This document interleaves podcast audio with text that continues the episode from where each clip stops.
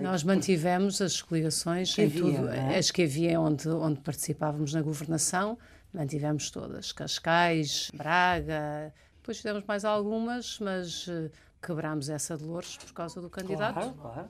Foi a única que foi assim uma coisa. Olá, Assunção. Olá, Assunção, Maria. Viva, como está? Tudo bem? deu-lhe razão. Deu-lhe razão. Grande Nuno, tudo bem? E não fizemos a de Lisboa, Ô Assunção, peça não quis. Assunção, falemos de Lisboa, falemos de Lisboa para, para variar. Lisboa tem a sala Agostina Bessa Luís, É vereadora sem pelour, certo? Claro. certo? Líder da oposição, aqui de facto e de direito. Quem é que vai ganhar as eleições?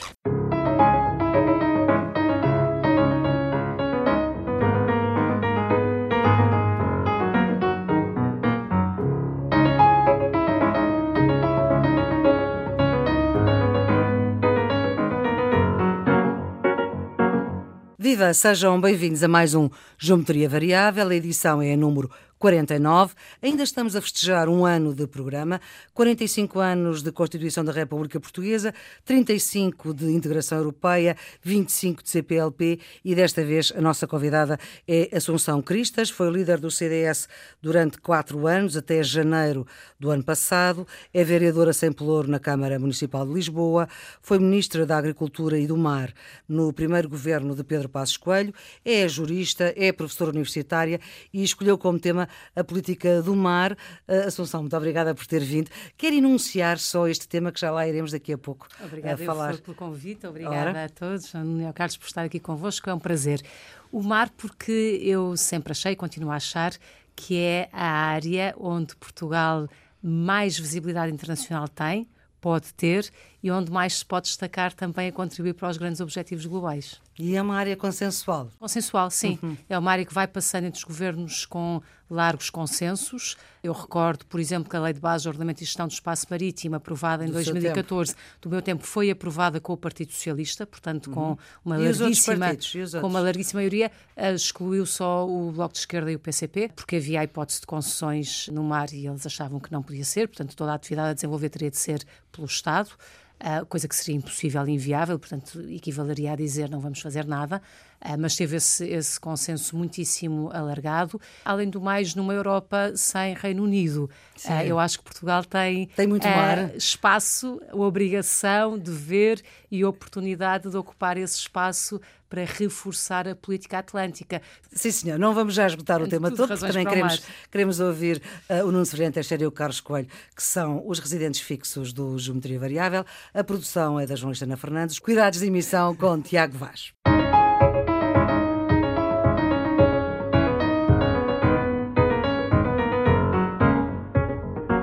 Na semana passada esteve nessa cadeira Francisco Louçã, há 15 dias numa cadeira em Belém e via computador esteve Marcelo Rebelo de Sousa.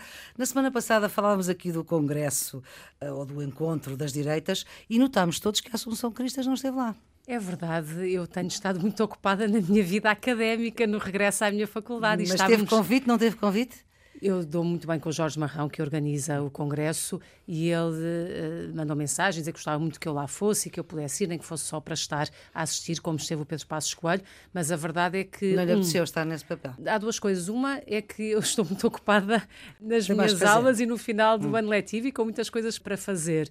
E dois, também acho que este é um tempo ainda para estar muito discreta e silenciosa. Aliás, aceitei vir aqui porque a Flor me desafiou assim diretamente e neste contexto de aniversário do programa, porque eu tenho estado bastante, bastante discreta do ponto de vista partidário. Ah, tenho escrito umas crónicas Sim. e de vez em quando vou aparecendo, mas eh, agora a minha vida é académica e eu tenho que, que dar tempo a isso. Então ficamos a saber que a Assunção foi convidada, fico já a saber que aqui ninguém foi convidado eh, e também, obviamente, que o nosso convidado da semana passada também não foi convidado. Não estive lá, como é natural. eh, Também não foi convidado. Foi fui convidado da primeira vez e não, e não fui.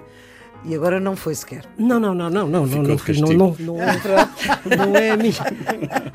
Não, não fui. Mas também se fosse também não ia. Não. Carlos, foi convidado. Não, não, não. nem não na fui. primeira, nem na segunda, nem, Nem na na primeira, nem terceira. na segunda, nem para a terceira. Portanto, não, vejo que o Nuno é, é mais bem tratado do que eu. Isso deve ser porque o PSD não é de direita. Sim, com certeza. Francisco Louçã, Porquê que não perguntou ao Francisco ele não, se ele foi convidado ou não? não, claro que não foi. Porque, Não, porque não, sei que não, não, não. foi. Mesmo Não, não, sem pode- saber, eu sei pode- que não pode- foi. Pode ter a certeza, não só não fui, não seria. Não, Não faz parte da esquerda convidável para Não, um não, encontro à não, direita, não, não, é? Não, não acho, faço nenhum protesto contra o facto de ser José Pinto ter ido. Acho que ele fez muitíssimo bem a ir, porque está muitíssimo bem naquele grupo. A senhora ainda era líder do CDS quando o Presidente da República, numa conferência em inglês na FLAD, na Fundação Luso-Americana para o Desenvolvimento, uma conferência pós-eleições europeias, ou seja, em março de 2019, vem identificar uma forte crise na direita portuguesa nos próximos tempos, falando numa impossibilidade de diálogo entre o PSD e o CDS impossibilidade essa pressionada também pela fragmentação de pequenos partidos à direita.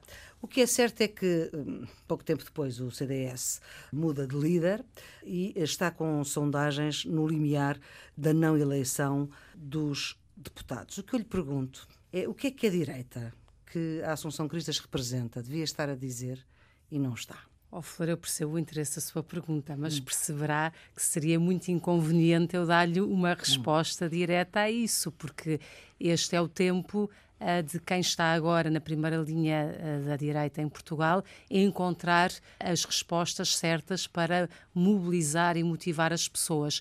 O que eu continuo a achar é que nós precisamos muito de uma direita democrática, de uma direita social que responda às inquietações das pessoas, que fale diretamente para as pessoas, que as coloque no centro das suas ah, preocupações e das suas políticas, ah, que tem uma matriz, no meu caso, que é uma matriz da- histórica da democracia cristã, que tem, aliás, basta ouvir e ler, por exemplo, que o Papa Francisco tem escrito e dito para nós percebermos que há muito caminho para se fazer, basta estarmos atentos e quem tenha ouvidos para ouvir, ouça, mas a verdade é que essa mensagem, enfim, ou por dificuldade da mensagem ou do mensageiro, não está a passar, ou dos mensageiros não está a passar, e eu acho que é pena porque não há outros que a possam trazer para o nosso espaço político-partidário. Vamos alargar a discussão, Carlos? Começando à direita. Não, eu no outro ao- dia estava com um conjunto de amigos e disse que íamos ter o prazer de receber a Assunção aqui no, no Geometria Variável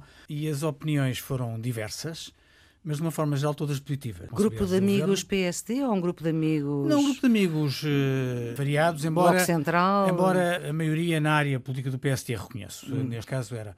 A maior parte das opiniões eram muito simpáticas para, para a Assunção, quer pela forma como ela exerceu funções de governo, pela circunstância dela ter tido um resultado apreciável eh, em Lisboa. eh, 21%, não é? um, um resultado muito saboroso para, para, para o CDS e, e particularmente penoso para o PSD, mas houve quem recordasse que a Assunção tinha sido a primeira mulher do CDS a exercer as funções de líder partidária.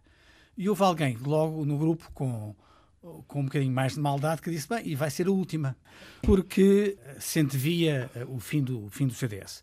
E acabámos por ter uma conversa um bocadinho mais, mais política, e esta é, é talvez a questão. Eu percebo que a Assunção queira ser discreta e não queira falar muito da política do dia a dia, mas há uma questão de fundo que está permanente na reflexão sobre a direita e sobre o CDS hoje. E é eh, a percepção de que o CDS pode estar a lutar pela sobrevivência.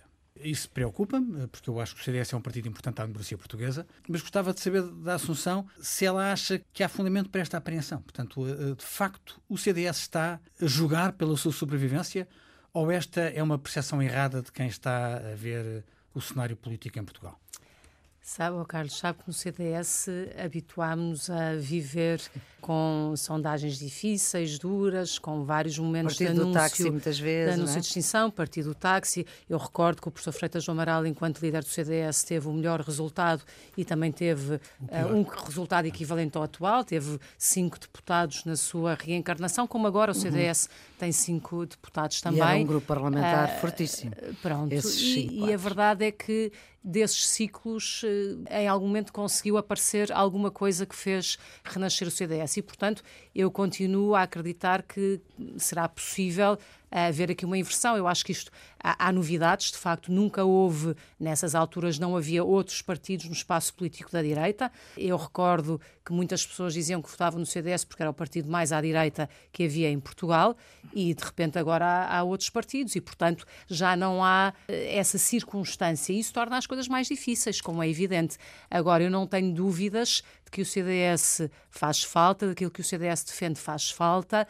Uh, e não vejo noutros partidos essa defesa ou a possibilidade dessa defesa. Portanto, acho que é possível, porque nós não estamos a falar de um partido que não tenha pensamento subjacente ou que seja vazio, tem, tem pensamento, tem doutrina, tem inspiração, tem uh, inspirações muito positivas uh, no nosso contexto da, da Europa e do mundo ocidental, e isso leva-nos a crer que é possível em algum momento voltar a ter uh, um papel e uma adesão por parte das pessoas. Agora, de facto, não sei quando é que isso vai acontecer, uh, nós não estamos sozinhos, não é? Há todo um uhum. contexto uhum. que se move e há outras coisas que não dependem do CDS, mas eu continuo a achar que este pode ser um momento mais difícil, mas do qual o CDS pode renascer. Não, não. Do lado mais à esquerda, digamos assim. Eu partilho de duas coisas que foram ditas, quer pela Assunção, quer pelo Carlos. Que Portugal precisa de uma direita democrática e de uma direita social e que o momento é um momento difícil para o CDS. Vamos lá ver. O CDS é um partido fundador da democracia e é um partido estruturante do nosso sistema de partidos. Apesar de ter votado e... contra a Constituição em 76. Mas se calhar por isso. E é um partido que no passado como hoje, faz falta à democracia portuguesa. E eu sou insuspeito para o dizer, porque não sou de direita, não, não, não me vejo como de direita, pelo contrário, e portanto digo, faz falta à democracia portuguesa. Eu acho que há talvez duas razões para a dificuldade atual do CDS. Primeiro, porque eh, naquela tipologia clássica dos partidos, partidos de quadros, partidos de massas, o CDS nunca foi um partido de massas, é? era um partido de quadros e beneficiava dessa identidade de partido de quadros, porque tinha pessoas na sua direção, no seu grupo parlamentar, como a Flor estava a dizer, eh, que tinham um grande prestígio profissional, um grande prestígio social na sociedade portuguesa e que transportavam esse prestígio para o CDS quando diz era um grupo de cinco oh, parlamentares, mas que eram do melhor, era isso que se queria dizer, era a identidade de um uhum. partido de quadros. O professor Freitas do Amaral, o Caspires, o professor Adriano Moreira, eram pessoas que davam essa identidade de um partido. E depois toda uma outra, o engenheiro Nogueira da Brito, Costa, Nogueira de Nogueira Brito, de Brito uh, o, Lourdes Xavier, o, exatamente, Narana Coiceró. o engenheiro Mar da Costa. Portanto, essa identidade dava um grande prestígio ao, ao partido, dava-lhe influência e dava-lhe poder. É? A partir de uma certa altura, eu acho que há, um, há, uma mudança de paradigma, não é? Sobretudo quando vem o Paulo Portas, e procura aproximar-se um bocadinho de um partido de massa. O Partido Popular era a tentativa de se distanciar do Partido de Quadras e, e aproximar-se de, um, de, um, partido de matas. Mas ainda assim, os líderes eram pessoas com muita com prestígio, como, como era o Paulo, um jornalista prestigiado, a Assunção, uma académica prestigiada. Eu acho que hoje o CDS enfrenta essa dificuldade, porque, enfim, pela sua idade e pelo seu percurso profissional, talvez o, o atual líder não transporte esse prestígio para o partido e o partido está a diminuir a imagem que tinha de partido de quadros. E como não é um partido de massas, isso torna a situação do partido mais difícil do ponto de vista político. Pois acho que há uma segunda razão e que também se prende um bocadinho com os líderes. Não sei se, se a Assunção concorda comigo ou não, que é o CDS é um partido que tem dentro de si uma série de identidades ideológicas. Há os democratas cristãos, há os conservadores, há os liberais e a, a pessoa, a personalidade do dirigente do partido é muito importante para criar unidade, para criar, digamos, denominador comum e dar-lhe uma identidade. E eu acho que hoje isso é difícil. Viu-se um bocadinho no último congresso essa dificuldade. E, portanto, quer pelo lado da identidade política, quer pelo lado da identidade ideológica e por uma liderança que não tem tido capacidade para se ultrapassar essas duas dificuldades, eu acho que o, que o CDS está a passar um momento muito difícil. Mas volto ao princípio. É um partido central, é um partido muito importante para a democracia portuguesa e eu, como democrata, gostava de ver o CDS ultrapassar essa, esse momento difícil.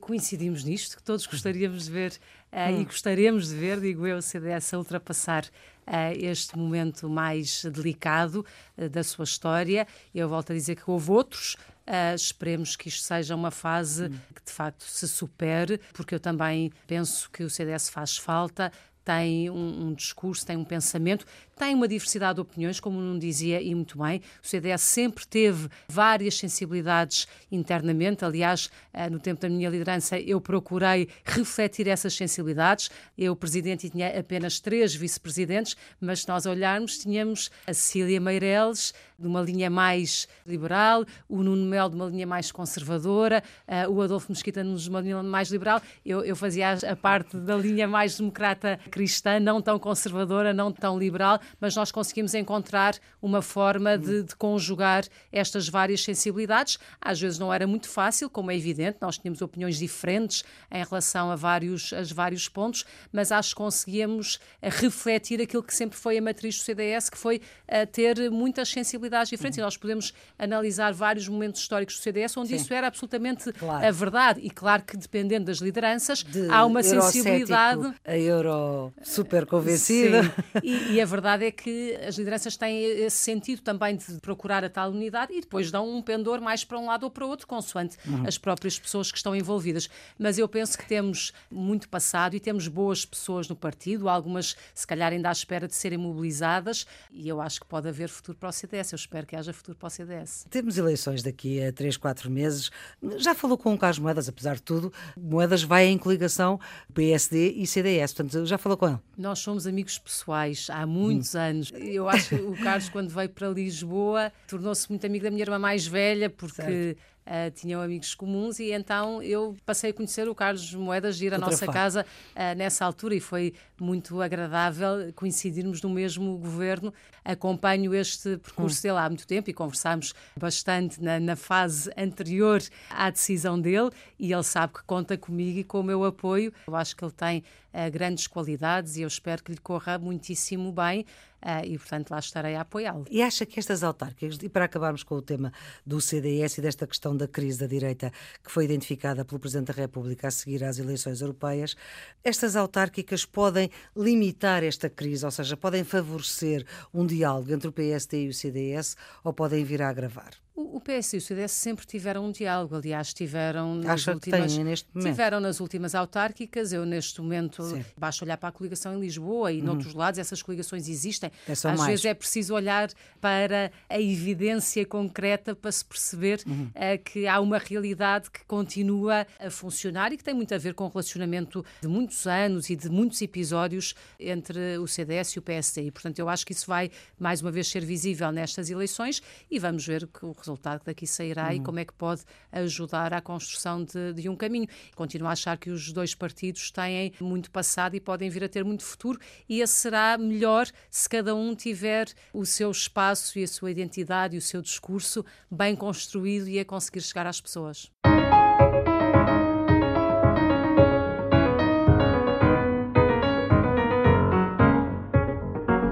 Ora bem, estamos agora na estratégia do mar. É uma pasta que foi sua, é agora objeto também de uma disciplina que a Assunção Cristas leciona. A pandemia abalroou um pouco algumas das iniciativas que estavam previstas para Portugal, mesmo com o concurso das Nações Unidas, mas eu ia começar por Nuno Severiano Teixeira. Esta estratégia do mar tem matéria e tem possibilidades de ser uma estratégia que corra bem a Portugal? Eu espero que sim, corra bem, porque o mar, a Assunção já o disse, o mar é um desígnio nacional, decorre da nossa condição geopolítica, quer dizer, não temos outra, outra alternativa e, portanto, é também por isso muito consensual entre as forças políticas portuguesas. Toda a gente se lembra quando o Paulo Portas uh, recebe a pasta da defesa e lhe dizem que também tem os assuntos do mar, ele faz uma cara de grande hum. espanto. Eu herdei na defesa os assuntos do mar. E, portanto, também tive durante algum tempo a convivência com este assunto. Aliás, foi durante o período em que tive responsabilidade, isso foi delegado no, no secretário de Estado, o João Mira Gomes, que hoje é o nosso embaixador em Madrid, e que fez um papel extraordinário e que aprovou a primeira estratégia para o mar. Estávamos em 2007 aliás, com base numa reflexão muito sólida e muito bem elaborada, que depois eu acho que nunca teve um desenvolvimento muito do professor Hernani Lopes sobre o hipercluster do mar. Era um papel hum. que ele fez, digamos, um paper, que serviu depois de reflexão a essa primeira uh, estratégia do mar. Depois, enfim, pela mudança da lei orgânica, a Assunção teve essa responsabilidade e agora, uh, num Ministério autónomo, vamos dizer assim, a nova estratégia. Eu acho que, no fundo, do que se trata é basicamente de atualizar. os objetivos nacionais permanentes estão lá, uhum. do que se trata é de atualizar essa estratégia em função das, das, das, das, das realidades atuais, digamos, de coordenar com a Agenda 2030 da ONU, o, o Pacto Ecológico Europeu, a Política Marítima Europeia, portanto, todos esses grandes documentos enquadradores e atualizá-la. São 10 objetivos, 13 áreas de, de intervenção prioritária. Da minha experiência, não sei se, se a Assunção acompanha ou não essa ideia, da minha experiência, a grande dificuldade não é de produzir o documento. A grande dificuldade é de o pôr em prática. Porquê? Por uma razão muito simples, porque o mar é transversal atravessa vários departamentos técnicos, vários ministérios do ponto de vista político e é muito difícil a, a, a, quem tem a responsabilidade, que normalmente é o ministro, a responsabilidade uhum. política, ter capacidade de dirigir os seus colegas. Porque se se trata, por exemplo, dos portos, é muito difícil que o ministro das Obras Públicas aceite a coordenação do, do ministro da Defesa. E quando se trata da autoridade marítima, é difícil que da economia Portanto, como é transversal, a grande dificuldade é a coordenação e a direção política. Hum. Enquanto isso não tiver, digamos, uma estrutura superior ao nível da presidência do Conselho, eu nunca pensei muito bem sobre isto, hum. mas sempre senti que a dificuldade não era a produção dos documentos e a formulação das políticas, era a sua implementação por causa do caráter transversal e da dificuldade de coordenação estratégica. Hum. A Assunção está a tomar notas. Carlos. Ah, esta ideia da. Eu uh, concordo com esta questão da transversalidade da política é, é, uma, é um conceito uh, crescente, porque hoje em dia, nas sociedades modernas, estamos confrontados com desafios, não apenas a questão do mar, mas a, do digital, a questão do ambiente, que são cada vez mais áreas transversais, isto é, uhum. que não são compagináveis com a estrutura verticalizada da administração pública portuguesa.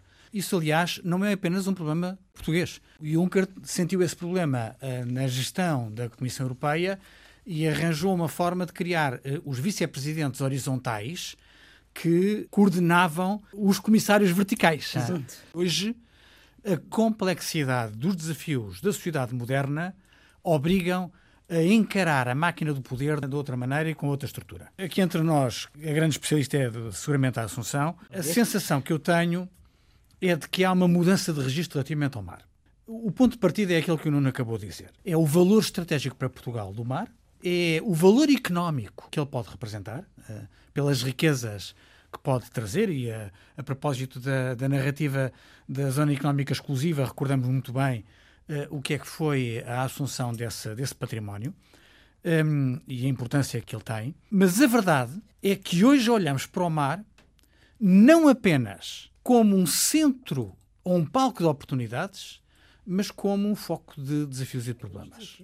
Nós vemos a acidificação das águas, vemos a menor capacidade do mar hoje absorver as emissões de dióxido de carbono relativamente àquilo que aconteceu eh, no passado. Vemos mares e oceanos cheios de lixo e de plástico, com consequências não apenas para a vida animal, mas também com consequências de poluição, de criação de gases, de porcaria. E, portanto, eu acho que há hoje eh, uma, uma mudança de registro. Ou seja, se há alguns anos atrás as potências do mundo olhavam para o mar não apenas eh, pelo lado da pesca, mas por, por todas as outras dimensões, como uma fonte de recursos. Uh, hoje toda a gente olha para o mar como um poço de problemas e uhum. diz quem é que vai resolver isto? Quem é que vai resolver isto? Bem, nós tínhamos eu vi uh, que a presença portuguesa do Conselho da União Europeia tinha dedicado junho uh, como um mês dedicado a, aos oceanos, à economia azul. Mas a verdade é que as ações concretas. É o que eu digo, não, a pandemia não muita coisa, não é? Deixam muito a desejar, deixam muito a desejar. Há poucas iniciativas, num contexto em que várias iniciativas previstas até ao nível internacional foram adiadas por causa da pandemia. É o caso da Cimeira dos Oceanos, que foi adiada para 2022. Um, toda a gente fala em reuniões de alto nível, eh, mas o que é verdade é que há poucas decisões. Uhum. Um, eu não sei se também aqui o mar não foi uma oportunidade perdida para a presença portuguesa da União Europeia. Eu bem sei que o, o mês ainda está a decorrer, ainda não terminou. Já está a começar, nem, não é? Mas... Não terminou o semestre, faltam poucos dias, mas eu não tenho grande expectativa de, nos poucos dias que restam, seja possível alterar o registro e, portanto, eu parto com a ideia de que também aqui tivemos uma oportunidade perdida. É, não é só um conjunto de oportunidades, mas há também um conjunto de desafios. E há uma coisa que não é de curto prazo, que é de longo prazo, que a mim me preocupa, devo dizer, que é se, como todos esperamos, vier uma decisão positiva relativamente à extensão da plataforma continental, os instrumentos que nós temos para poder, de facto, exercer as competências e a soberania enquanto país sobre um espaço da dimensão que terá, não é? Também lembrada uh, do Hipercluster do Mar, que é de 2009, foi publicado em 2009 pelo professor Hernani Lopes, e na altura o que ele defendia não era o Ministério do Mar, mas era uma coordenação transversal para a matéria do mar ao nível do Primeiro-Ministro. A verdade é que existe essa figura de coordenação, existe a CIAM, que é a Comissão Interministerial para os Assuntos do Mar, que é uhum. é presidida pelo Primeiro-Ministro, já vinha uh, de trás, uh, mas eu creio que nunca teve uma expressão tão forte quanto aquela que poderia ter e acho que isso depende dos Primeiros-Ministros. É preciso que haja um Primeiro-Ministro muito convicto de que esta área é uma área de facto diferenciadora e única, eu atrevo-me a dizer única. Não estou a pensar para o posicionamento de Portugal internamente, estou uhum. a pensar para o posicionamento de Portugal a nível global. E, portanto, António Costa, aconteceu uma vez essa reunião interministerial? Eh, eu creio que sim, que aconteceu, mas uhum. lá está, não pode acontecer uma vez, tem que acontecer com alguma regularidade, tem que haver uma agenda sistemática, tem que acontecer de três em três meses, tem que haver uma agenda que depois é puxada pelo próprio Primeiro-Ministro. Mas a estrutura está lá, é preciso ser Sim. acionada, é preciso ser dado músculo, corpo, vontade, e, e capacidade de execução. E atenção. As atenções nós sabemos que são muitas, mas eu acho que isso é possível. Depois há uma coisa que Portugal tem tido a nível internacional e tem participado sempre em todos os momentos, em todas as agendas e todos os grupos que procuram ter liderança na área do mar. E nós estamos lá sempre, não é de agora, é de já há muito tempo. Aliás, nós temos eh, a Expo 98 dedicada ao oceano. Exatamente. Nós temos o Oceanário, que tem uma mensagem muito clara e que eu discuto com os meus alunos na primeira aula dedicada às políticas do mar, que é oceano no singular ou oceanos no plural, porque é toda uma grande diferença. E o Oceanário de Lisboa tem uma mensagem claríssima para todos os visitantes, que é só há um oceano que nos liga a todos. A poluição que acontece na Ásia vem parar aos nossos peixinhos que consomem uhum. os microplásticos e nós estamos profundamente ligados e o oceano é um sistema de suporte vital para o planeta. Não é só uma área de oportunidade económica, é essencial para que haja vida no planeta. Se nós não tivermos ecossistemas oceânicos a funcionarem bem, nós estamos a condenar a vida em terra. Não é só no mar, é também em terra. Uhum. Eu acho que esta percepção foi-se criando e a verdade é que no Rio Mais 20 em 2012, quando foram desenhados e quando se deu um grande impulso para a criação dos Objetivos de Desenvolvimento Sustentável em 2015, que foram acolhidos na Assembleia Geral das Nações Unidas, começou-se a trabalhar muito para haver um objetivo isolado e dedicado ao mar. É a primeira vez que isso acontece. Portugal teve na linha dos países que uh, puxaram por essa agenda. Depois, em 2015, apareceu este Objetivo de Desenvolvimento Sustentável 14, o ODS 14, e ele trouxe atrás de si uma outra agenda. Entretanto, em 2015, o que é que é aprovada? Uh, o Acordo de Paris. Portanto, do ponto de vista internacional, eu estou mais otimista porque eu acho que a percepção mudou. Criou-se mais espaço na agenda uhum. internacional, porque isto também é assim, as organizações multilaterais vivem de agendas, uh, concluída a agenda do, do, clima e agora tem que ser executada. O que é que está muito uh, na moda, o que é que está muito em cima da mesa? É a ligação entre o oceano e o clima. Os oceanógrafos foram os primeiros na década de 50 a dar conta de que a temperatura da água tinha subido. Subido. Porquê? Porque o oceano absorvia o excesso de calor. Agora o oceano já não é capaz, o Carlos falou disso, a acidificação, etc., das zonas mortas, o que lança muitos alertas e, portanto, há aqui uma agenda internacional e hum. nós vemos eh, a OCDE, as Nações Unidas, a Unesco, uma década totalmente dedicada ao oceano. As Nações Unidas tiveram a primeira conferência em 2017, teríamos tido a outra já o ano passado, mas vai ser daqui a um ano em Lisboa e, portanto, há também uma percepção, um ganho uhum. de consciência a nível global diferente e Portugal teve sempre na liderança e eu acho que se deve manter nessa liderança, agora com mais companhia, o que é uma coisa boa. Portanto, nós aqui fomos tendo razão bocadinho antes do tempo. É neste contexto, portanto, na Agenda das Nações Unidas 2030, a política europeia, que tem vários pilares, e que também tem dado uh, alguma atenção e onde eu continuo a achar que Portugal aqui ainda pode fazer mais e melhor, para mais com a saída do Reino Unido. E depois, a nível nacional, temos agora recentemente aprovada a terceira estratégia. Nós vamos ser dos poucos países que já vamos numa terceira edição de estratégias e essa estratégia também traz muito esta ligação ao clima e ao ambiente, que hoje é mais visível do que nunca, e olha para as várias oportunidades que o oceano encerra, uh, oportunidades, umas dificuldades, uhum. outras, mas que precisam de uma ação. Há um ponto que eu acho muito importante. Esta ação não é só a nível do governo, esta ação é ao nível de toda a sociedade. E há um dado que as pessoas normalmente não sabem, mas que eu acho que é muito interessante tomarem consciência. Nós somos o segundo país do mundo com mais investigadores per capita, claro, com mais investigadores dedicados à área do oceano. O primeiro é a Noruega, o segundo é Portugal. Isto quer dizer alguma coisa, quer dizer claro. que de facto. Temos há, um conhecimento. Há é? conhecimento. O que é que é preciso fazer? É tornar esse conhecimento muito mais visível, envolver mais gente, perceber que, por exemplo, numa extensão da plataforma continental, nós não podemos tratar das coisas sozinhos, temos que ter capacidade de liderança, de regulação e de dizer para onde é que nós queremos ir, que atividades é que queremos desenvolver, que atividades é que não queremos desenvolver. Há uma coisa boa, nós já temos por antecipação uma lei que nos diz que não podemos desenvolver nada do, no oceano que ponha em causa o bom estado ambiental e também uhum. temos regras sobre os conflitos de usos. Nós somos muito liderantes nessa parte toda. Uh, precisamos de dar mais consciência, mais conhecimento às pessoas e trazer mais gente para trabalhar nesta área, sejam portugueses, sejam pessoas que venham de fora. Eu acho que isso é muito importante. Mas acho que é um desafio que convoca todos. E se eu vos disser, por exemplo, que este mestrado que eu agora coordeno com outros colegas na faculdade é o quarto melhor a nível global, Provavelmente ninguém a nível sabe. mundial. A nível mundial. Está no ranking a nível mundial, é o quarto melhor mestrado a nível mundial. E agora passamos a lecionar inglês para podermos chegar a mais pessoas e eu espero que isso possa levar também uhum. a um progresso nesse mesmo ranking. Mas, por exemplo, ontem no nosso Conselho Científico aprovámos a criação de um centro de conhecimento na faculdade, na Nova, dedicado ao oceano. Vai ser o Nova Ocean para olhar para a parte legislativa, muito interdisciplinar, muito regulatória, mas procurando também envolver as outras faculdades para termos aqui sim também uhum. ação. Isto está a ser feito a muitos níveis, portanto, há trabalho, precisa de ser mais visível, precisa de convocar mais pessoas, uh, nomeadamente para desenvolver a economia a este nível. Mas eu, eu sou otimista, primeiro porque nós não temos alternativa se não, se não tratar do oceano e cuidar dele, senão ele, ele não cuida de nós. Pois. Pronto. Uh, e essa consciência existe de forma alargada. Pois porque há muitas agendas que, que, coincidem. Eu acho que Portugal deve ter a liderança nesta matéria, deve continuar a ter uhum. e deve fazer mais por tornar visível aquilo que já tem feito ao longo de muitos anos, que eu acho que é bastante positivo e há um, um mar de oportunidades. Ora bem. O mar de oportunidades é muito bom.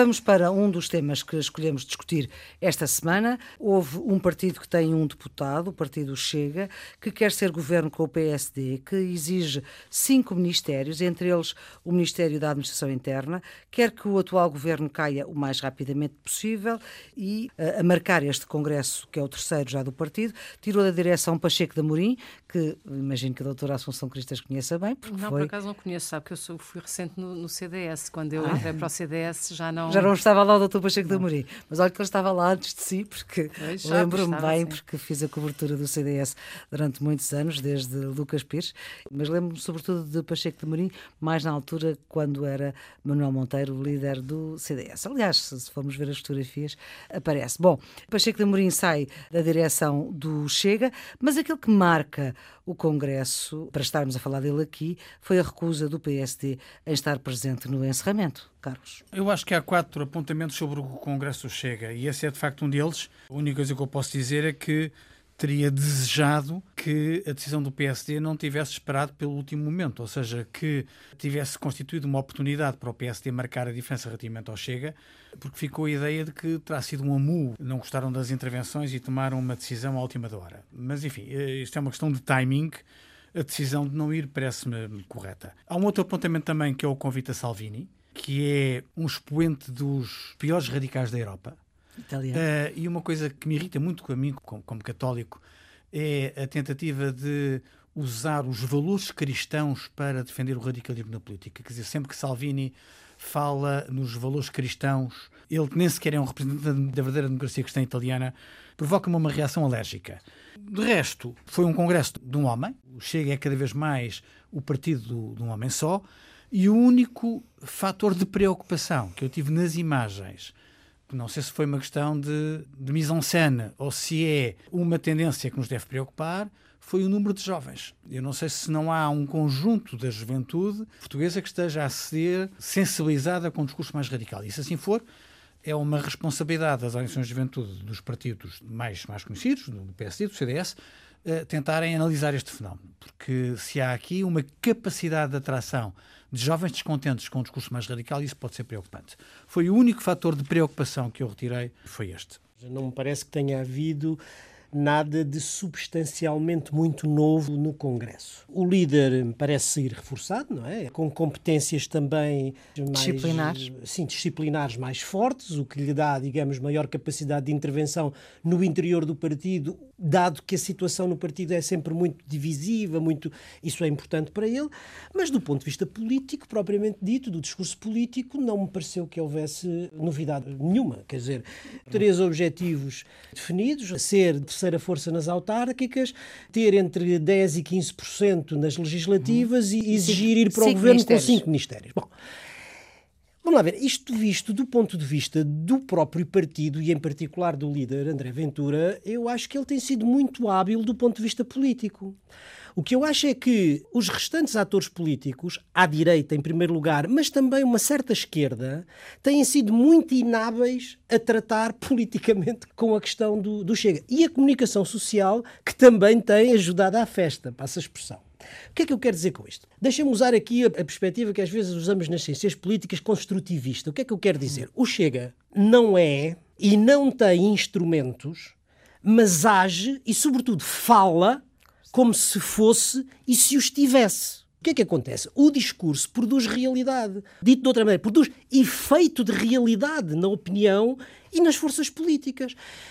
Porque se nós formos olhar verdadeiramente ao Chega, o Chega é um partido que tem 1,9 de votos e um deputado, mas que fala e que se comporta como se tivesse 15%, 20 deputados na Assembleia da República e exigir ir para o governo. Com Curioso. base em sondagens. O que eu acho curioso é que Também não dão isso. Quer dizer, o erro é justamente os outros atores políticos acharem ou tomarem o efeito pela realidade e tratarem o Chega como se ele de facto tivesse 20 deputados, 15% e pudesse exigir ir para o governo. Dá-se ao luxo de querer negociar, de falar, eh, passa a expressão, falar grosso para o PSD. E, portanto, esse é o, o erro que eu acho que, do ponto de vista político e do ponto de vista estratégico, outras forças políticas estão a cometer, porque não só normaliza o partido, como propicia o seu crescimento. Eu acho que vale a pena pensar nisto e tratar, de facto, o Chega não pelo efeito da opinião que tem, mas sim pelo aquilo que é na sua realidade. Mas lembremos que o Chega, no governo dos Açores, viabiliza aquele governo. Está-me a dar razão. Exatamente, claro que sim. claro que sim. Muita água vai correr debaixo da ponte. E eu acho que é preciso dar tempo para que os discursos amadureçam, tenham confronto com a realidade e se perceba exatamente o que é que isto vai dar.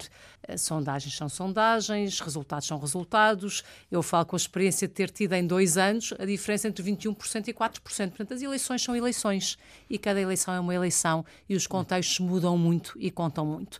E, portanto, aquilo que eu penso é que alguma coisa vai ser clarificada, com certeza, quando as pessoas puderem exprimir ah, o seu voto.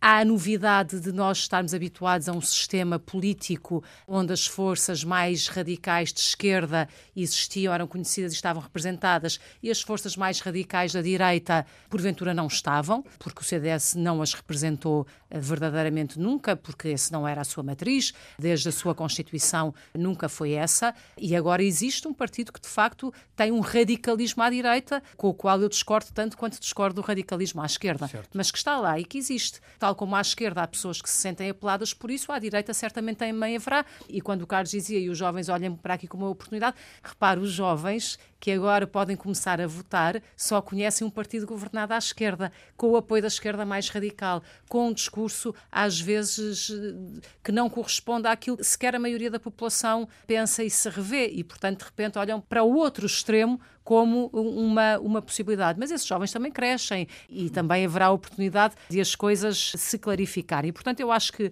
é preciso dar tempo ao tempo. Eu gosto daquela frase de Marcelo Rebelo de Sousa num debate, depois até a roubei para uma crónica minha, que é as nossas direitas são diferentes e é importante perceber que de facto as direitas são diferentes e eu continuo a achar que há um papel de uma direita moderada, eh, social, democrática, que deu provas, mas claro que também ficou manchada por provas, por tempos de austeridade e de dificuldade, mas que isso tudo também, com o passar do tempo, pode criar novos tempos e novas oportunidades. Portanto, é preciso esperar, é preciso esperar, mas convém não cruzar os braços, convém que essa direita moderada e democrática e social dê corda aos sapatos. claro está, para explicar que há respostas que são eficazes e que esses extremismos não trazem respostas eficazes, como aliás o mundo prova, nem de um lado nem do outro, pelo contrário. Portanto, as respostas alternativas a uma governação à esquerda têm sim que ser encontradas, mas é num espaço diferente dos radicalismos.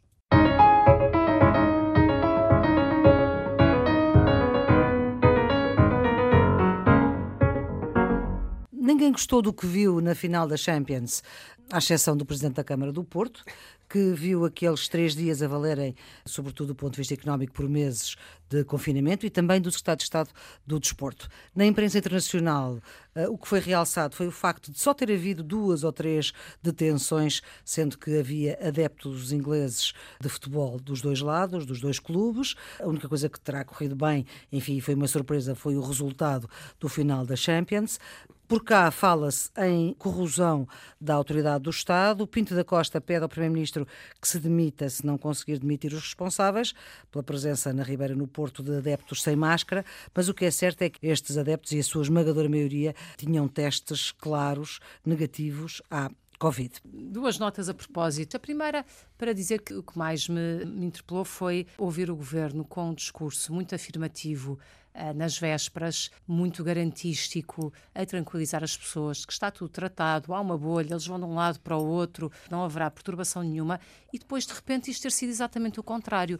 E na resposta e na reação à desconformidade entre o anunciado e o concretizado, ser mais uma vez uma grande confusão e atrapalhada, mas uh, ver aquela afirmação de que uh, não foi assim tão mal, até foi aceitável, não correu tudo mal, correu mal, foi péssimo. houve uma desconformidade grande entre o que foi prometido às pessoas e aquilo que foi visto e vivenciado pelas pessoas. Portanto, esta é uma nota que eu acho que é uma nota muito negativa. É um episódio a somar a outros já também de grande desgaste, nomeadamente na pasta da administração interna, mais uma vez o governo aqui não esteve nada bem. Se calhar no início teve excesso de confiança e depois também não teve a humildade de reconhecer que as coisas correram verdadeiramente mal.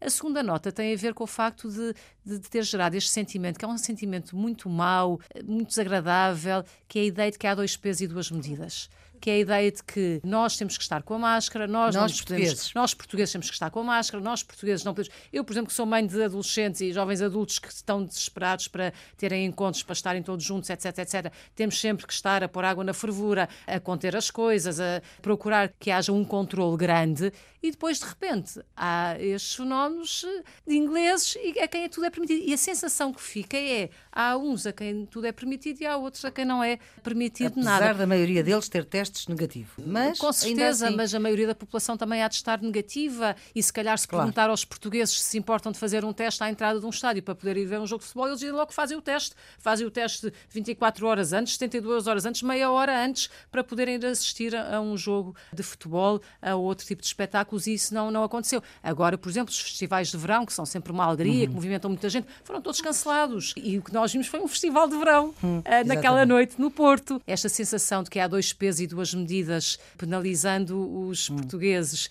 e, e, deixando atuar de outra maneira quem está fora, uh, não ajuda a passar uma mensagem clara. As pessoas começam a ficar baralhadas em relação ao que é que se pode fazer, o que é que não se pode fazer. Já não tinha é corrido uns... bem com o Sporting. Já não tinha corrido bem com o Sporting, porque é que uns podem e outros não podem. E eu acho que isso é tudo aquilo que nós não precisamos nesta fase. Portanto, são as duas notas que eu. Foi à festa do Sporting? Eu fui à festa do Sporting, sim, senhora, solidariamente com os meus filhos, todos com máscara. Tirámos a máscara para a fotografia, voltámos uhum. a pôr a máscara, uh, mas os meus filhos, os meus filhos, que são Sportingistas desde o nascimento, uh, nunca tinham visto o Sporting ganhar e, portanto, ninguém os continha em casa.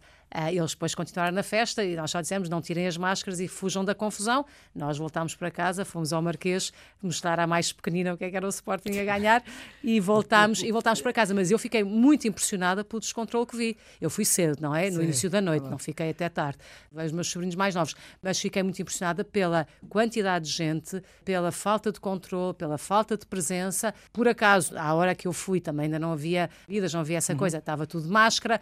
O meu marido, que ainda se lembrava de de ter ido da última vez que o Sporting tinha sido campeão, portanto há muitos anos. Há 19. Dizia isto não tem nada a ver com a festa, naquela altura é que foi uma festa, isto não tem nada a ver, porque não há bebidas, não há música, não há nada, mas a verdade é que havia muita gente. E isso não foi preparado, e aqui houve várias desculpas no cartório, mas acho que correu muito mal, e esse é que é o drama, é que correu muito mal no Sporting, depois correu muito mal lá em cima, e No na Porto. verdade o governo mais uma vez mostrou, o governo, as autarquias, etc., os envolvidos, mostraram que não são capazes de planear e de preparar estas coisas. No caso do Porto, com esta agravante de, primeiro, já ter havido um fenómeno em Lisboa, e portanto já devia ter havido aprendizagem, e não houve. Segundo, esta agravante de sentir que há um duplo eh, peso e dupla medida, consoante são os de dentro ou são os de fora, que é péssimo. E é tudo aquilo que nós não queremos e que não devemos incentivar. Hoje posso usar com a Assunção a fórmula que costumo usar com o Carlos. Não discordo da Assunção. Vamos ver. Do ponto de vista económico, não. o balanço não pode dizer-se que naquela área seja negativo. Tanto quanto vimos os Não, números acho até que é agora, bastante até positivo. Sim, a hotelaria teve ocupações acima dos 75%, a restauração variou na zona da Ribeira, dizem que valeu cerca de seis meses de atividade de negócio normal. Portanto, isso, nesse ponto de vista, isso é positivo. Mas também me dizem que fora da área da Ribeira foi justamente o contrário. Agora, a questão põe-se do ponto de vista político, não do ponto de vista económico, não é? E do ponto de vista político, aquilo que eu vi foi o que viu a Assunção e aquilo que eu vi não foi o que viu o secretário de Estado do Desporto. Porque depois do que tinha acontecido em Lisboa, no Sporting, das garantias que foram dadas pelas autoridades locais e pelas autoridades eh, centrais, o que vimos foi precisamente o contrário. O que me choca são basicamente duas coisas. Primeiro, dois pesos e duas medidas para portugueses obrigados a, a respeitar as regras sanitárias e muito bem e os ingleses que não são obrigados a respeitar as mesmas regras e que são tratados com uma tolerância provavelmente excessiva. E, finalmente, o império do futebol. Ou seja, dois pesos e duas medidas para atividades diferentes. Porque é que os festivais de verão não podem acontecer e o futebol pode acontecer tal como aconteceu. Portugueses, ingleses, futebol e as outras atividades. Está tudo dito. Concordamos que é bom ter grandes eventos em Portugal. O que não é positivo é mostrar que somos um espaço em que tudo se pode fazer e há regimes de exceção. A Assunção foi feliz a apontar a questão da dualidade de critérios. Ninguém pode estar descansado ou confortável com a situação de vermos que é negado aos portugueses aquilo que é facilitado aos ingleses em território português. Mas para lá disso há também um conflito regional Lisboa-Porto que era perfeitamente dispensável, que tem a ver com estas coisas do futebol e da administração interna, mas que têm a ver também com outras realidades. Por exemplo, a circunstância de se festejarem os Santos Populares no Porto e não em Lisboa. Esta sensação de que mesmo no território há coisas que podem acontecer E num não é lado pelo facto e de não, Santo António ser primeiro que o São João. e não acontecer no outro, vai eh, criar, eh, na minha opinião, mais danos na coesão da sociedade portuguesa.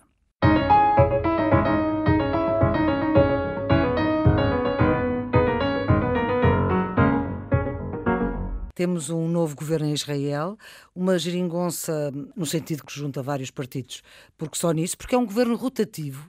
De dois em dois anos é um partido que toma conta e começa logo por tomar conta aquele que é a direita mais radical e extrema de Israel. E é preciso perceber que impacto é que isto tem no conflito. Nuno. Uma geringonça universal, porque vai desde a esquerda, a extrema-esquerda, até à extrema-direita. Bem, no fundo, eu acho que o que estava a acontecer era o seguinte: depois de 12 anos no poder, De Netanyahu. eh, Netanyahu, fim dos processos judiciais também que o assaltavam, havia um elemento de consenso político na sociedade israelita que era preciso terminar com a era Netanyahu. Até porque ele também não conseguia formar governo, não é? Ele não conseguia formar governo ao fim de quatro eleições e, portanto, a capacidade de criar um governo de coligação com oito partidos. São dois partidos mais importantes, como é natural, o Partido Centrista de Lapid e o Partido à direita de Bennett, as duas forças mais importantes, mas há depois seis outros partidos que têm, digamos, desde a esquerda até à direita, árabes e judeus. Em certo sentido, isto é interessante porque isto revela alguma maturidade da democracia israelita e uma cultura política madura, em que é capaz de partilhar o poder, não é? Desde uhum. logo por haver um primeiro-ministro rotativo e depois uma, uma coligação tão, tão alargada. Mas isto, enfim, resulta do sistema político israelita, não é? Primeiro porque tem um sistema eleitoral completamente proporcional, ou seja, não há uhum. nenhum elemento de mitigação. Era uma proliferação de partidos. E, como é óbvio, a formação do governo só podem ser governos de coligação. Portanto, há essa experiência, mas uma coligação tão heterogénea como esta, eu julgo que é a primeira vez. Qual é o desafio, penso eu, que vai haver em relação ao próximo governo? É se terminar, digamos, o elemento que faz o cimento desta coligação, ou seja, Netanyahu, quanto tempo é que dura? Porque de uhum. facto o governo está atravessado por clivagens várias, políticas do ponto de vista esquerda-direita, religiosas, laicos e religiosos, judeus e árabes. árabes. Portanto, até que ponto o cimento desta coligação, uhum. quanto tempo vai durar, vai depender também um bocadinho da capacidade de Netanyahu. Se ele continuar a ser um elemento central da oposição e a jogar no tabuleiro político, pode ser que continue uhum. a ser o elemento agregador mas eu acho que a, a, dificuldade é saber se vai continuar a haver coesão na coligação. Isto é uma coligação improvável. É a esquerda com a extrema-direita, com partidos islamistas assumidos dentro da coligação, com os judaicos mais radicais lá dentro. É improvável que, sobre as questões cruciais que se colocam ao governo de Israel, haja tensões internas no governo, porque com esta diversidade de partidos vai haver diferentes percepções do que é que se faz eh, relativamente à faixa de Gaza, qual é a relação com os palestinianos, qual é a relação com o Irão, nos grandes dossiês de defesa. Eu não estou a ver qual é a capacidade de gerir esta maioria. E como não disse muito bem, o único cimento é serem todos contra o Netanyahu. Portanto, é, é um homem relativamente ao qual estão todos contra e, portanto, isto é um bocadinho uma solução com pés de barro. Eu não sei qual vai ser a evolução dos processos judiciais contra o atual Primeiro-Ministro de Israel. Se ele for detido, pode acabar qualquer hipótese de regresso à política. Se isto se arrastar, aquilo que o Nuno disse é rigorosamente verdade. Isto é, ele pode continuar a batalhar no terreno da política, enquanto ele estiver a batalhar, seguramente que vai reforçar os fatores de coesão desta solução invulgar, para não lhe chamar contra a natura, mas também pode regressar ao poder. Isto é, isto pode não ser o fim político de Netanyahu. Pode não ser. Porque é, é de facto uma solução bizarra. O que é verdade é que Israel, a democracia israelita, precisa de um governo que devolva credibilidade internacional, que neste momento só está dependente do guarda-chuva americano, é? uhum. que é aquilo que está. Sim, depois ainda... do que aconteceu recentemente, Sim. não é? Os dados não estão ainda todos em cima da mesa, porque o governo vai precisar de apresentar o seu programa e ser aprovado Sim. no Parlamento, no Knesset, e até lá Netanyahu ainda tem capacidade para recrutar ou aliciar alguns dos deputados para o seu lado e, portanto, inviabilizar a aprovação de um programa de governo, não é? Vai fazer tudo o que for possível para curto-circuitar esta solução, isso é evidente. Aliás, ele já a condenou politicamente, dizendo que ela é, é contra a natura, ele, ele tem alguma razão. Agora, a verdade é que é mais improvável uma solução com ele do que uma solução sem ele, e é isso que justifica estarmos confrontados com este cenário político em Israel. Vai ser muito interessante observar o que é que acontece e perceber em que medida é que uma coligação negativa, portanto, uma coligação feita para privar alguém do exercício do poder, tem capacidade para se autoalimentar. Está a pensar ah, em alguma. Estou a pensar no nosso passado recente, quando hum. eu estava a ouvir o Carlos Coelho e estava a ouvir a expressão é contra a natura, não vai funcionar, é vai cair, é pés de barro. E eu recordo-me de tanta gente que disse isso em 2015. Eu, por acaso, sempre achei que aquilo ia funcionar. Porquê? Uh, porque achei que quem chegava ao poder assim ia fazer tudo para o manter até ao final, numa lógica muito pragmática. Isto é muito diferente da realidade israelita, como é evidente, onde as questões centrais são questões muito sérias e de manutenção da paz, de uma instabilidade claro. e de um conflito que se arrasta há muito tempo e, portanto, isso são outras dinâmicas e da relação com a comunidade internacional, etc, etc. Portanto, não estou aqui a dizer que possamos transpor as realidades, mas, de facto, um governo que se, como não dizia, chegar a bom porto, logo o primeiro, que é, de facto, ter condições para governar, é feito de dois noivos e seis damas do honor, sendo que os noivos, numa total paridade, trocam o lugar de, de chefia uh, do governo enquanto primeiro-ministro, vamos ver. Agora, que é inovador, que é interessante de observar e é também para quem estuda a ciência política muito relevante perceber como posições tão distantes sobre diferentes perspectivas podem, na verdade, conjugar-se num interesse uhum. que seja apenas, se não formos nós, é outro que nós não queremos e em que medida é que isso pode ser uma solução duradoura, vai ser muito interessante observar, sendo certo que as questões mais relevantes, eu acho que pensando aqui na minha posição de cristão, o que mais me interessa é saber se há alguma estabilidade e paz na região e, nomeadamente, como é que os cristãos ficam no meio disto tudo, porque vão desaparecendo daquela região, região. são cada vez menos, são o elo mais fraco de tudo isto e eu gosto de pensar que para nós aquilo também é Terra Santa. Certo. E vale a pena é pensar é. que em Jerusalém está, por sinal, nós hoje estamos a comemorar a festa cristã do Corpo de Deus uhum. uh, e isto liga-se diretamente a Jerusalém e, portanto, também tenho aqui um interesse particular que comungo com a Igreja Católica, com o Papa Francisco, termos naquele espaço um convívio de todas as religiões e em que todos possam sentir que há estabilidade e há paz. Agora espero que este governo, a ir por diante, que pelo menos garanta isso.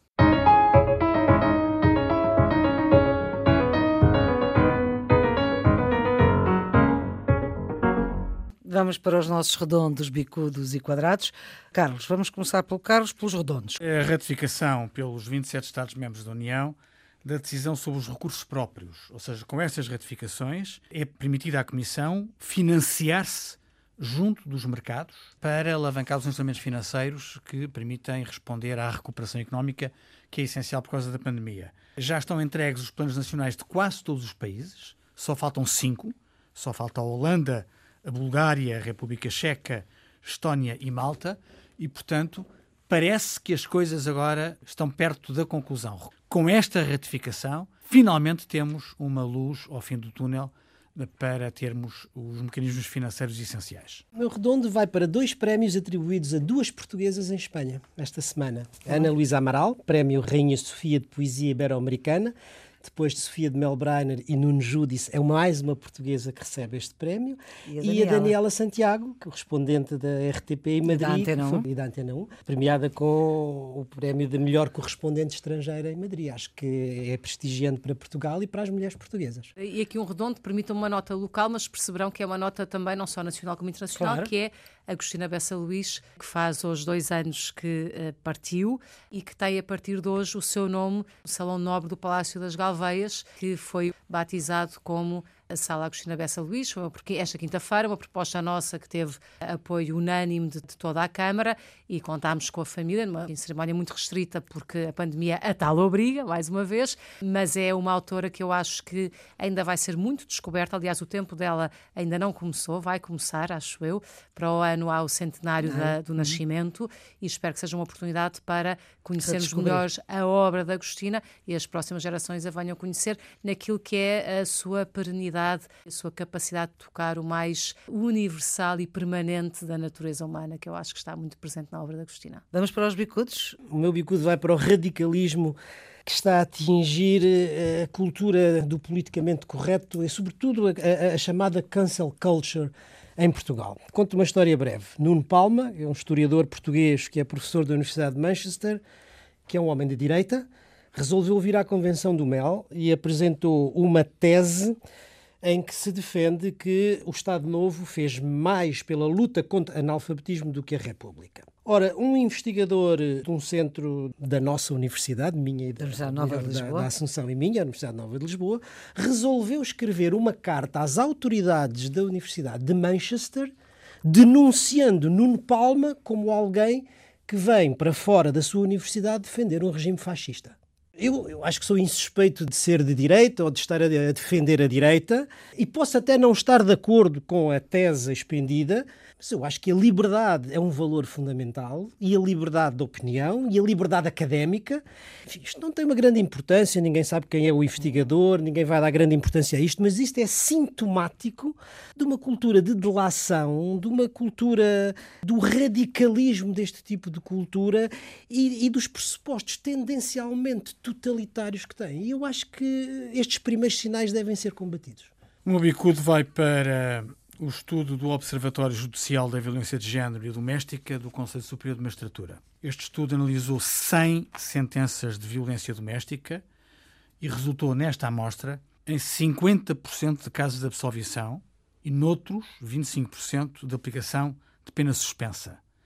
Eu sei que esta é uma área complexa, mas estes números são preocupantes, porque ainda temos demasiadas mulheres vítimas de episódios ou mesmo toda uma vida sujeita à violência doméstica. E para mim o, o bicudo vai para o relatório do envelhecimento que foi conhecido há poucos dias da União Europeia e que traça um retrato mais uma vez muito crítico para não dizer dramático para o caso português. Uhum. Portanto, a população vai envelhecer muito. Isto significa que daqui a poucas décadas nós vamos ter muito mais gente dependente, ou seja, jovens e idosos, portanto, que não estão na idade de trabalho ativo, do que aqueles que estão na idade ativa, o que significa, enfim, todas as outras razões, falta de esperança, criatividade, crescimento, criação de riqueza, etc, etc, mas para além disso, um peso grande nas costas daqueles que são a parte da população ativa. Se quisermos ver isto do ponto de vista de métricas, não é o ângulo de abordagem que eu mais gosto, mas se calhar é o mais impressivo. Podemos olhar para as reformas e aquilo que nos diz o relatório é que em 20 anos as pessoas vão passar a ter uma reforma que corresponderá a sensivelmente metade do que ganhavam no seu último vencimento. E isso é muitíssimo preocupante, porque em Portugal as pessoas já ganham pouco, já é difícil muitas vezes viver uhum. com os salários que têm. Se chegarem a reformar-se aqui a 20 anos e tiverem como reforma metade daquilo que é o seu salário, isto levanta um conjunto imenso de outros problemas. A crise demográfica é muito séria. Eu acho que aqui há um consenso no sentido de todos os partidos pensarem que é preciso fazer alguma coisa, mas a verdade é que ainda foi feito pouco e não estou a ver forma de isto inverter uh, para já. Portanto, esta nota eu acho que é uma nota muito negativa porque depois toca em todas as áreas da nossa sociedade. Vamos para os quadrados. Esta semana vai para a subida do preço do petróleo. Com a economia internacional a entrar num ritmo de recuperação e de crescimento, com os motores da China e dos Estados Unidos, obviamente é um bom sinal, mas como não há bela sem senão, o preço do petróleo ultrapassou pela primeira vez nos últimos dois anos os 70 dólares. E isso é uma preocupação, sobretudo para os países consumidores como é o nosso. Vai para a reforma dos Serviços Estrangeiros e Fronteiras. CEF. A reforma do CEF está contaminada pela circunstância de aparecer condicionada ou projetada pelo assassinato de um cidadão estrangeiro. Já, já, não há nenhuma forma de contemplação com o crime mas entender a reforma do serviço por causa disso é um tanto ou quanto eh, controverso. E o Ministro da Administração Interna quis fazê-lo nas costas da Assembleia da República, quando todos os constitucionalistas explicaram bem que esta é uma matéria da reserva da competência da Assembleia da República. Ele já deu dito por não dito, portanto, já fez uma pirueta. Eu acho que isto não fica bem ao Governo e, particularmente, ao Ministro da Administração Interna. Jorge Miranda tinha toda a razão. Vamos ver o que é que vai dar o debate parlamentar sobre a reforma do CEF. Ora, eu escolhi uh, a CPLP, lembrada não só dos 25 anos, mas também do tema do mar. E porquê? Porque a CPLP tem uma estratégia para o mar. Todos os hum. países são hum. costeiros. Nós temos uma CPLP com uma dimensão global, portanto, em todos os continentes, em pontos estratégicos e perceber que pode dar muito mais e que aquela estratégia pode ser executada de uma forma diferente, com mais meios, com mais vontade política. Aliás, terminará agora a presidência de Cabo Verde, que tinha elegido também o mar como um dos pontos, mas os resultados não foram assim tão significativos. Uhum. Tinha também outros pontos e este, eu penso que acabou por ficar um pouco mais esquecido, mas eu acho que é uma das áreas onde a CPLP pode, de facto, uh, fazer diferente, fazer melhor, liderar também, juntando ainda por cima países de dimensão muito diferente. Também tem as pequenas ilhas, que têm uma agenda global muito uhum. importante. Portanto, acho que aqui a CPLP é, é algo em que todos os países, nomeadamente Portugal, deve querer apostar, valorizar e escolher algumas áreas onde pode ter respostas significativas, com certeza que a língua, a cultura, a educação, mas, mas eu permitam-me dizer que o mar, ainda por cima com uma estratégia aprovada, é uma dessas áreas, e, certamente. E não é um mar quadrado, tem que ser e um mar é. redondo, Exatamente. apesar de ser o seu quadrado. Bom, vamos para as pistas de fim de semana. Falámos aqui de Israel, eu recordei um livro que gostei muito, um livro que já tem 50 anos, chamado Ó Jerusalém, de uma dupla que escreveu livros fantásticos, Dominique Lapierre e Larry Collins, um romance histórico sobre a criação do Estado de Israel, e acho que é uma excelente Ajuda sugestão para fim de semana. A minha sugestão vai para uma exposição de artes plásticas que se chama Tudo o que eu quero, Artistas Portuguesas 1900-2020. É uma celebração é para da Lisboa, pintura, mas vai durar muito tempo. Da pintura no feminino, são 200 obras de pintoras portuguesas do século XX e do princípio do século XXI. é um ponto alto da programação cultural da presidência portuguesa, está patente na Gulbenkian e é gratuita. Ligando ao tema Agostina, o livro de Mónica Baldac, que saiu à, da filha, uh, da filha há, há, cerca de um ano. Mónica Baldac é artista plástica, ilustradora, também escritora e uh, escreveu um, um, livro muito bonito, uma reflexão autobiográfica, mas não só uh, sobre a mãe, e eu acho que é uma boa e inspiradora leitura para fim de semana. Muito bem, é com esta pista que fechamos esta edição número 49 do Geometria Variável. Para a semana, no lugar que hoje esteve Assunção Cristas, vai estar o Conselheiro de Estado Domingos Abrantes, ele que foi braço direito de Álvaro Cunhal e que guarda ainda os seus papéis pessoais uh, de Álvaro Cunhal. Geometria Variável em festa, com Nuno Severiano Teixeira e Carlos Coelho, como residentes fixos. A produção é da jornalista Ana Fernandes, os cuidados de gravação de Guilherme Marques e Tiago Vaz. Não esqueça, nós estamos em todas as plataformas em podcast, também, claro, no RTP Play. Tenham um ótimo fim de semana.